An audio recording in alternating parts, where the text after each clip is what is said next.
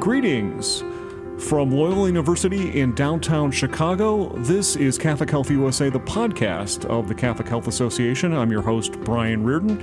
And with me, as always, we're on the road again, Marianne. We're on the road for the second time in our career. Yeah, well, I think we've been, maybe this is the second one. We did one in Washington, D.C., mm-hmm. but uh, with me, as always, is Marianne Steiner. She is the editor of the award winning publication Health Progress.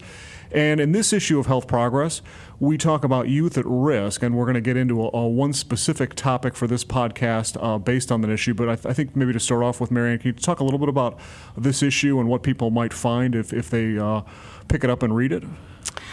Uh, thanks, Brian. Uh, you know, when we picked this topic, young people at risk, I didn't expect it to be this hard. And, you know, topic after topic was really challenging. Um, you know, uh, young people who have immigrant status, young people who are suffering from some pretty awful diseases, young people who've been trafficked. Uh, it, it, was rough. So it was. Um, it was good to have experts like the people we have here with us today. It was also good to hear from some other people in Catholic healthcare who had some really good um, solutions or options for trying against some of these really difficult situations that um, young people from babies up through young adults are going through. And two of the authors are with us in studio here at Loyola, and we appreciate Loyola University hosting us here. We have uh, from Loyola, Mark Kuczewski. He is the uh, Father Michael English Professor of Medical Ethics and the Director of the Neiswanger Institute for Bioethics at Loyola University Chicago Stritch School of Medicine. Mark, thanks for being with us. Uh, thanks for having me, Brian. We also have Father Corey Brost.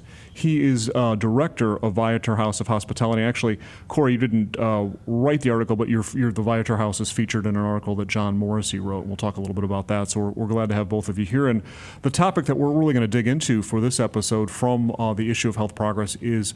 Uh, immigrant youth at risk, particularly uh, undocumented immigrants. And I think maybe to start off with Mark, um, it might be helpful uh, for us to kind of um, set the table, so to speak, or talk a little bit about.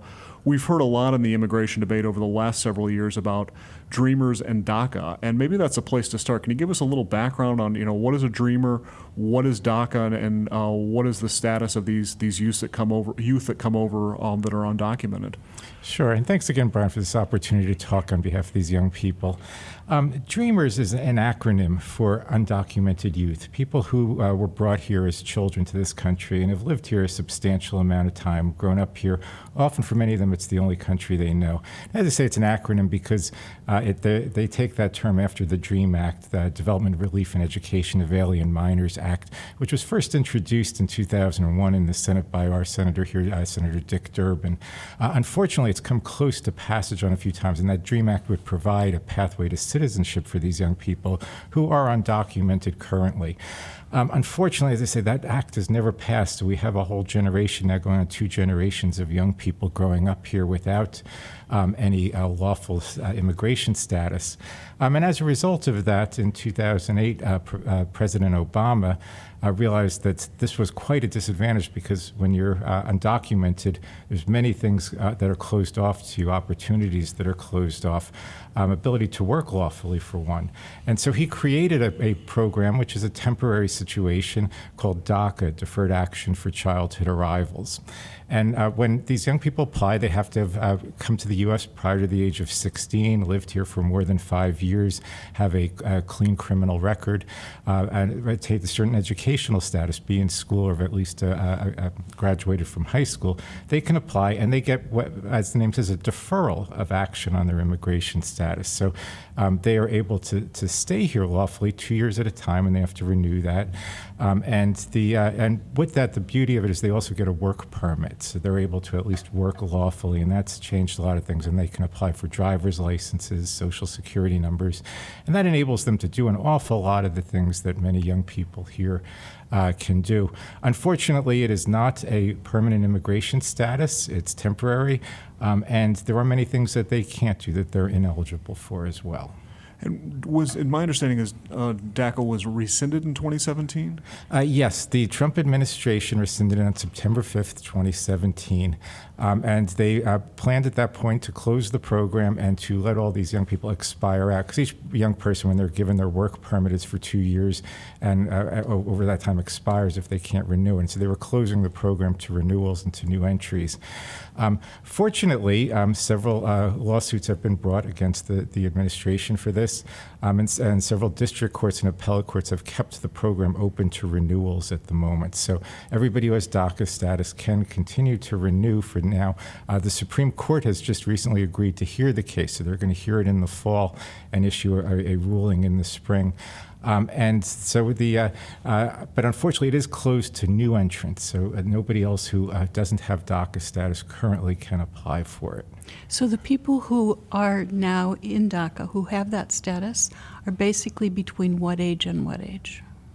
Uh, well, the, uh, you can apply for it at the age of 16, and so many did uh, as, uh, back in uh, 2008. So um, they are now in their 20s to 30s. Um, nobody who was uh, older than the age of 31 in 2008 could apply for it. So, again, anytime you, you create a piece of legislation or a program like DACA or the DREAM Act, you define who's eligible for it, and those cutoffs are very arbitrary mm-hmm. often. Um, and so uh, right now, the youngest people with DACA status, because they would have been able to apply at 16 in 2017, would be about 18 now. And unfortunately, the young people who would, should be aging into the program cannot uh, apply for it now. So we're getting more young people now coming into uh, Loyola University of Chicago with uh, no papers at all um, undocumented because they're ineligible for it. Uh, but the upward limit then would be people in their 30s. I think you referred to DACA as the stars in your article because they're the ones who get not only the publicity, but they've got the, the most rights of all of the people who have less than the rights that would be afforded to any other American citizen. So, would you move from DACA to those other undocumented youth and talk about how much less they get? Sure, and you know, and, for, and um, it's a great point. We talk about them as the stars of the undocumented immigrant movement, and um, and many of them feel that they, they want to just be seen as also part of the, the, that undocumented movement in general, and not be separated out, um, because you know, um, like the unbaptized babies in limbo, uh, one of the reasons that most of us rebel against that concept is because it's through no, nothing that they've done that they are there, right? They couldn't, they weren't really responsible for their unbaptized state, and so um, dreamers or DACA recipients um, are often considered the ones who should have the first pathway to citizenship because um, they were brought here as children. They don't have the normal sense of responsibility for the status that they have. Now, uh, we in, in uh, who, who, embrace Catholic social teaching um, don't think of migrating as doing uh, a wrong at all. And so um, it's, you know, for many people, they talk about undocumented youth, they say through no fault of their own, but implying that their parents have some fault or guilt for what has happened here. Um, for those of us in Catholic healthcare, um, our, our moral theology sees people as reluctant migrants, that we're family and communal animals. We want to stay near our homes and have our families. Uh, we migrate because of need, because of some kind of deprivation or danger.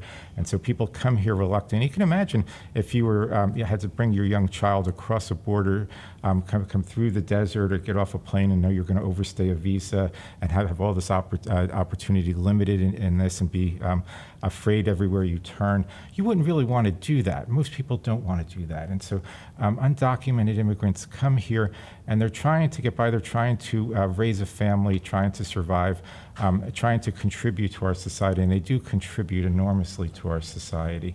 And so um, it is part of our, our uh, responsibility in, in uh, the Catholic Church and in Catholic healthcare uh, to tell that story, to tell the story of um, these people who are contributors to our, our society. Two thirds of undocumented immigrants have been in this country more than 10 years. They're members of our community, they're our neighbors. They've been paying taxes, they've been um, doing all the things that contribute to a community, uh, and yet receive, able to receive none of the benefits of that. And so um, it really is incumbent upon us to, to advocate not just for the stars. Of course, it is important. I mean, what, what is good is that that image of these young people who are just like everybody else's kids opens people's minds a bit to it when they realize that um, they are your, your physicians, that we, we have now graduated um, uh, 14 um, uh, uh, DACA recipients from the Stritch School of Medicine. They're going to be serving in underserved communities in our, in our um, uh, state of Illinois. Um, that that's a wonderful image to open people's minds with. But we can't stop there. We do need to, to talk to people about these members of our community who've been here a long time um, and are, are entitled to the full benefits of membership in our community. So let me bring in uh, Father Corey now. Uh, you are the director of the Viator House outside of Chicago. Um, can you tell us a little bit about what you do at the Viator House? Sure. Viator House right now is the home for 25 young men, 18 to 22 years old, from 12 different countries. Each came to the U.S. as an unaccompanied minor, alone, without family, probably at the ages of 16 or 17. More than half our young men traveled from Africa or Asia to South America, and then over months, uh, country by country, sometimes by bus, sometimes by walking days through a very dangerous jungle that separates South America from Central America. They've made it uh, to the U.S. Mexico border. So about how many miles are they walking? I mean, that's amazing. It's about 4,000, I believe. Wow. Um, it's about 4,000. And it's a combination of walking and bus, depending on the nation they travel through, whether that nation is open or hostile mm-hmm. to migrants. And uh, these young people, under our law, uh, when they seek asylum in the U.S., they are put into government funded child care facilities for young immigrants. It's a form of detention. They do not have the right to come and go as they please. But are those they, like group homes? They're like group homes, and there are 10 in the Chicago area, 10 more or less. And um, they are like they're take, there the young people are taken care of by licensed child care experts. In the Chicago area, um, they have a very good track record of treating these young people with dignity and compassion. I can't speak about the many programs around the nation in those programs, uh, the workers prioritize searching for a relative in the U.S. this young person can live with while she or he awaits an asylum hearing or some other form of legal immigration relief. The goal is to release these young people to family members, even distant cousins, uncles, etc if they have no family to live with, or if the government's vetting process is too slow, which is sometimes the case, and the young person turns 18 on her or his 18th birthday, uh, immigration officials show up, shackle the young person, and take her or him to an adult immigration detention center. In the Chicago area, that would be a Collier County jail. McHenry a county, a county jail. County jail in the Chicago area. In other areas, it's a, a for-profit prison system, um, and there they are in jail, and they may sit there for the two plus years that they have to wait to get an interview with a asylum official in the U.S. government. My religious order, the Clerics of St. Viator, was founded in the 1830s to work with young people on the margins, especially as educators in France, uh, and uh, the my brother, brother Michael Gosch, was working in immigration uh, with undocumented folks and saw this phenomena of the of young people on their 18th birthday being shackled and taken to county jails. Came to our order and said, "We need to do something here. This is why we were founded." And so he invited me. He's a close friend of mine for 30 years to co found this program with him, Viator House of Hospitality. So, working with attorneys who reach out to us when their clients are approaching their 18th birthday, uh, we will write a letter to the federal officials responsible for making decisions over their fate. And more likely than not, that official will sign off on the young person being released on his own recognizance to live at Viator House. Um, and that happens after we interview the young person and the young person agrees to live by our covenant. Viator House is not a form of detention. We are not responsible for uh, for what our young men do or don't do. It's a group home they, where they live voluntarily and can live as long as they're following our covenant and working or going to school and working with their case managers. One of the goals of Viator House is to provide an environment of hope, healing, and opportunity so that an 18 to 22 year old young man can do what we want all 18 to 22 year olds to do develop character, get some education, get some work experience, learn life skills, learn relationship skills, and feel safe and cared for. Um, because we could not accept women because of the, the nature of this group of folks. Women have, so many young women who have made this journey have been sexually assaulted. We knew we could not safely, emotionally take care of them. Um, there, we supported a group of Catholic religious women who opened a sister program and run it independent of Viator House in the Chicago area called Bethany House of Hospitality. It's a long answer to your No, question, but um, that's the context of what we're working with. So that prompts me to ask so many questions because of, of what you said. I would think, so you find them, they don't find you? The attorneys, their attorneys generally find us. And there must be hundreds of people for every 25 you can take, right? Uh, well, we, I, I, I really can't answer that. Uh, we aren't turning down people every day or every week. It, I, you know, in the Chicago area, there's probably room for f- 500 or so uh, young people in these child immigrant um, group homes funded by the federal government. Uh, we have regular inquiries, but it's not like we're turning people away every week. We are filled right now, and unfortunately, we have had to turn people away who have young people and who have been. And it's important, though you know this, to be graphic. We're dealing with young men who were likely tortured at home by their government or by an extremist group, or they saw family members tortured or killed, or by a gang uh, young people who, along this several month journey, quite often have come close to death, or they've seen their peers die in jungles.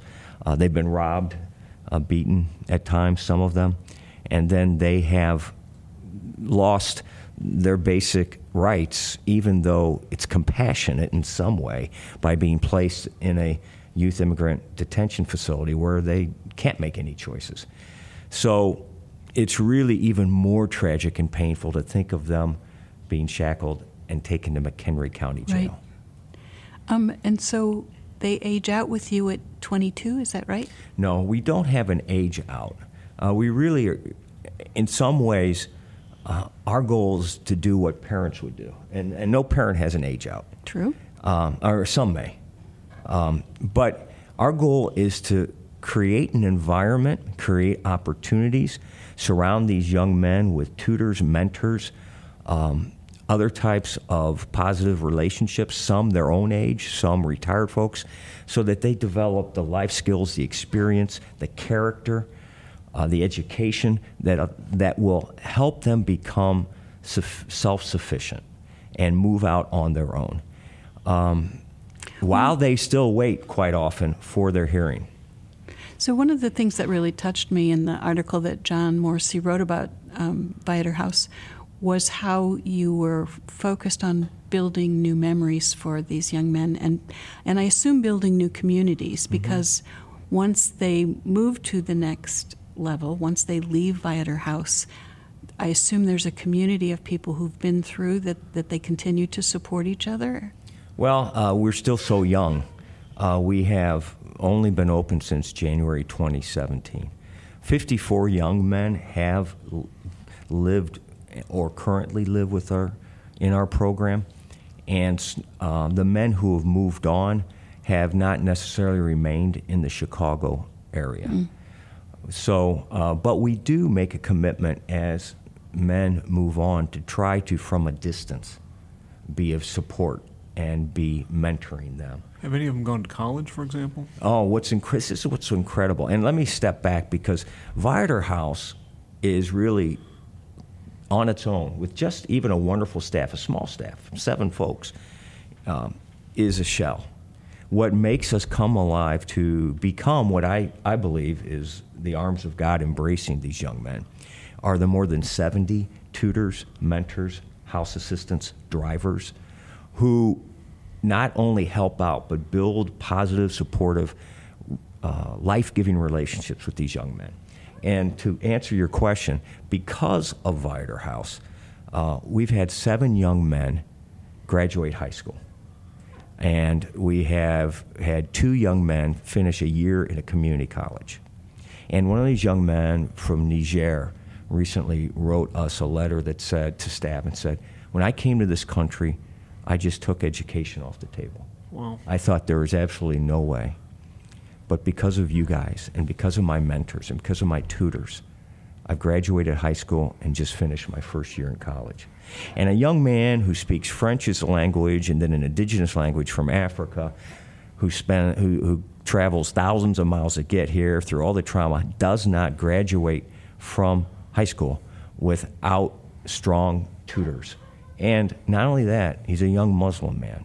Without the support of local mosques as well as churches and synagogues. And that's the other thing that is striking and really a reflection of the best of our social teaching is that we are not faith based, we're interfaith based. Mm-hmm. One of our priorities is to help each young man practice his faith if he so chooses, whether that need, means getting a Quran or getting a Bible, going to mosque or going to the Hindu temple or to the Sikh Gurdwara. Because we found when it comes to rebuilding these young men, that was maybe the only thing they had left when they got here. Um, and so we create new memories through educational success, through opportunities for counseling, through service together, through celebrating all the holidays that come up, whether they are Muslim or Hindu or Christian. I mean, uh, if I could just ahead, also um, uh, say, I think Father Corey is highlighting some really important things, and you know, this two-sided coin. One opportunity. They, you know, these young men need opportunity, just like all undocumented immigrants need some kind of opportunity uh, uh created for them. Or in his case, they're asylum seekers, mm-hmm. not really undocumented immigrants technically. Um, and that, that, that opportunity is really important. But immigrants in general are highly motivated people to take those opportunities. And I think in our society that image gets lost an awful mm-hmm. lot. I mean, these these people, you know, they're they're fleeing deprivation and danger, but everybody in their countries, or, many people in their country, have that deprivation and danger. These are the people who are talented enough and resourceful enough, able to, to do that, to navigate uh, very difficult pathways to getting here. And so when, when they get here, there are people who, if the, the smallest opportunity is created for them, often jump on it and are able to make a tremendous amount out of it. And, and so um, cutting them off from that opportunity, I often liken it to um, the Jim Crow era of segregation, where people were just denied systematic op- opportunity in our society. But once you, you pull down those barriers and create a little bit of a support system, we often get these incredible results. As I mentioned, you know, we are educating a whole um, cohort of, uh, of, dreamers to become physicians, and are on, or some are in residency at this point. And so, um, you know, it, it is it is just a wonderful investment in human capital when we're able to provide these opportunities. I want to second that because one of the things I try to dispel when I train volunteers is the notion that they're coming to take care of the poor immigrants. We are welcoming incredibly gifted young people to our country, and our goal is to help them unleash those gifts. They are gifted, though they struggle, and they're 18 to 22 year old boys, and so they struggle just like all 18 to 20 year old boys, along with the trauma that they've been through. But beyond all that, there's this resilience and a hunger to make a difference. And just a couple really quick examples. Uh, we maintain, our house maintains a garden where we grow produce for Catholic charities. So we have young men who don't know if they're going to be welcomed into this country for the rest of their life, already growing food for hungry families in this country. One time I was driving one of our young Muslim men, and he said to me, Father, I don't have anything right now. I don't have a job. I can't work. I don't have a work permit. My case is, is not settled, but I want to help people. What can I do? And I said, I said uh, to him, Well, I'll help you whenever you want. he said, Here's one thing I can do, Father. I realize I can give my blood. I can give my blood. Whenever you see an opportunity for me to give my blood, at least I can do that. As a priest, the first thing I thought about was a Eucharistic narrative. All I have is my blood. Let me offer that. And there in my car, this young Muslim immigrant seeking asylum was the face of Christ offering to give his blood for the health of our nation. It's amazing. Really nice. So, in the time we have left, I do want to um, spend a few minutes talking about what those of us who work in Catholic healthcare need to know. What resources are out there so that when we encounter these youth, what can we do to support them? Um, you know, a couple of things. Catholic healthcare works on a lot of different levels and can uh, really contribute on all of those levels. Um, one, of course, being uh, legislative advocacy. You know, um, Catholic health systems have government relations offices and are, are, able to talk to their representatives, and are in pretty much all 50 states. And so that means they've got two senators in each state and, and representatives who really can be talked to about providing a pathway to citizenship to undocumented young people. And that's extremely important. And I, and I know that for Catholic healthcare, they've got a lot of things on their, their plate and their agenda. You know, they're trying to save the Affordable Care Act in the early years of this administration. So these other priorities fell back a little bit. Um, and they're afraid to, you know, in some states to get uh, annoyed their legislators if they're in states that are not very immigrant friendly. But it's all the more reason why we need them to speak up for, for these young people to their representatives. But also on the clinical level, um, we've developed a website of resources that clinicians can use um, called the Sanctuary Doctoring website. Uh, this was developed in conjunction with uh, Johanna Mejia Speck, Dr. Johanna Mejia Speck, who was uh, one of our DACA recipients who's now in residency, and two other physicians, uh, Dr. Matt Fitz and Dr. Amy Blair. And if they come to our website at LUC for Loyola University Chicago.edu, luc.edu slash sanctuary doctor luc.edu slash sanctuary doctor. You'll find a number of things there, like brochure the templates that you can print out and, uh, and add local resources um, and keep them in your exam room so that undocumented young people can take them, or all undocumented patients. And it carries with it things like um, uh, connections to immigrant advocacy groups, because these young people need to keep in touch with what's going on on the, the, the court level and, and, when they need to renew their DACA. Because um, even if the court strikes it down, we expect that they'll all age out rather than be uh, out of the program in one fell swoop. So we want them to um, renew at the, the most opportune possible moment. They need that information by being in touch with advocacy groups. Also, scholarship organizations that are open to uh, helping DACA recipients and other undocumented youths are, are in the brochure. And so there's a variety of kinds of resources, and you can add local resources to that. And so a number of uh, Catholic health systems and other health systems have adopted the sanctuary doctoring program.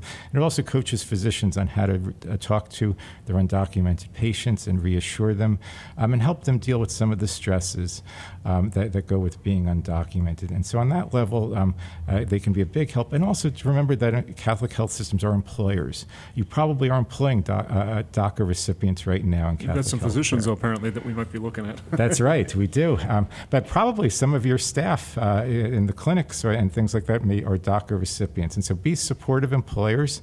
Um, make sure that they they have uh, in touch with resources. Um, just to tell one anecdote about that, in one of our clinics, uh, our safety net clinics, um, one of the uh, young men at the front desk eventually, when he when we were bringing out the sanctuary doctoring flyer, said, "Oh, you know, I'm DACA," and and I, I, said to him, "Oh, good, yeah. So you, you, should really be renewing now because of the Supreme Court."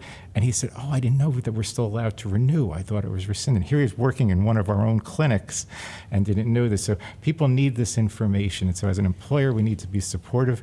Um, you can work with your local colleges as well um, to recruit um, uh, DACA recipients and, uh, and also create opportunities for even for undocumented youth who do not have DACA, um, because the, the, you can do internship programs create short-term opportunities uh, that, that are not in violation of the law as employers.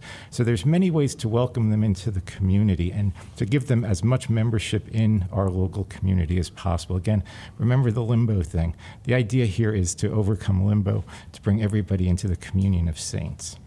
One of the things I would add is I would encourage people to go to our website, viatorhouseofhospitality.com, um, and just see what we're doing and pray about it and see if God can inspire them to replicate this model by creating alliances um, in their area with other community based groups. This, what we're doing isn't brain surgery. Uh, it's just basic gospel.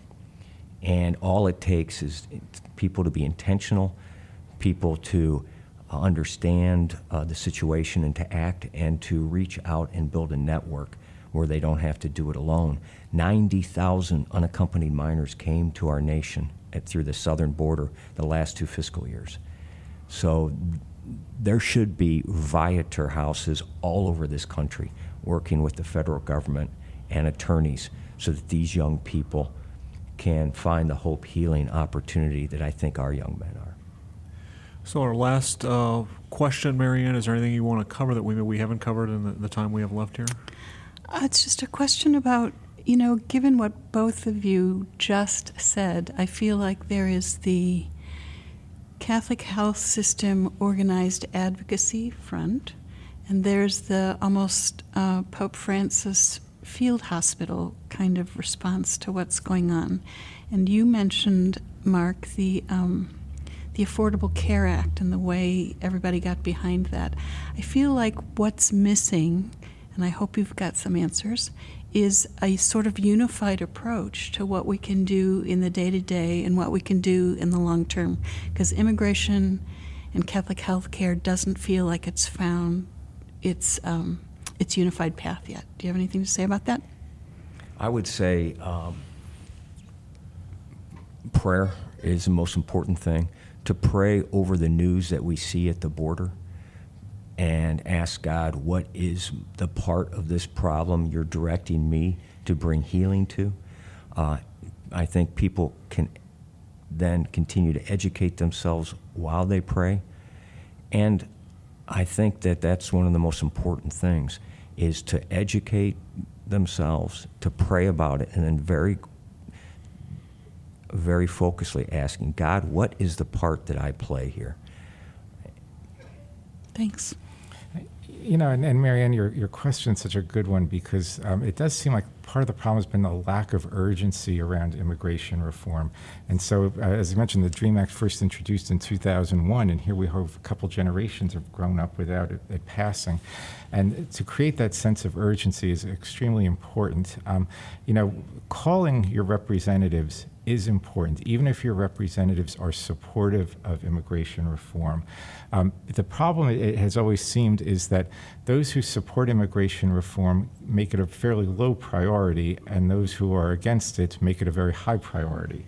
True. And so we need to, uh, to up the sense of urgency to let our, all of our representatives know that this is a top priority for us that watching young people, their talents just waste away without um, becoming uh, uh, full, fully contributing members of our community um, is, is a, a, true sin. It, it really is. And uh, we, we just need to up the level of urgency. I was so pleased to see the actions of religious leaders last week in, in the Capitol getting arrested because uh, it, it, does seem like maybe we, to get that sense of urgency, we need to start putting ourselves on the line. And that urgency will come if you put yourself in relationship. Mm-hmm with a, a young immigrant, particularly one seeking uh, DACA relief or a young immigrant seeking asylum. That's what will motivate you. Mm-hmm. Great. Well, thank you both for taking time. Again, our guests were Father Corey Brost. He is director of the Viator House of Hospitality outside of Chicago. And we had Professor Mark Kuczewski from Loyola. Thank you again both for, for being with us and sharing your insights. Thank you. Thank you. Marianne, thank you as always, and we thank our friends at Loyola University for hosting us, and thanks to John Morrissey for the work he does with Health Progress and for listening in as our producer on this episode. Uh, again, I'm Brian Reardon, and with uh, Marianne Steiner, this has been another episode of Catholic Health USA, the podcast of the Catholic Health Association. And for the two uh, websites that Mark and Dr. or F- Father Corey, excuse me, uh, mentioned, those will be on our website, CHAUSA org. You can just go to our podcast page, and we'll have both of those links as well as the articles that we mentioned uh, during this podcast will be there as well. So we hope you check that out. And until next time, we'll talk to you.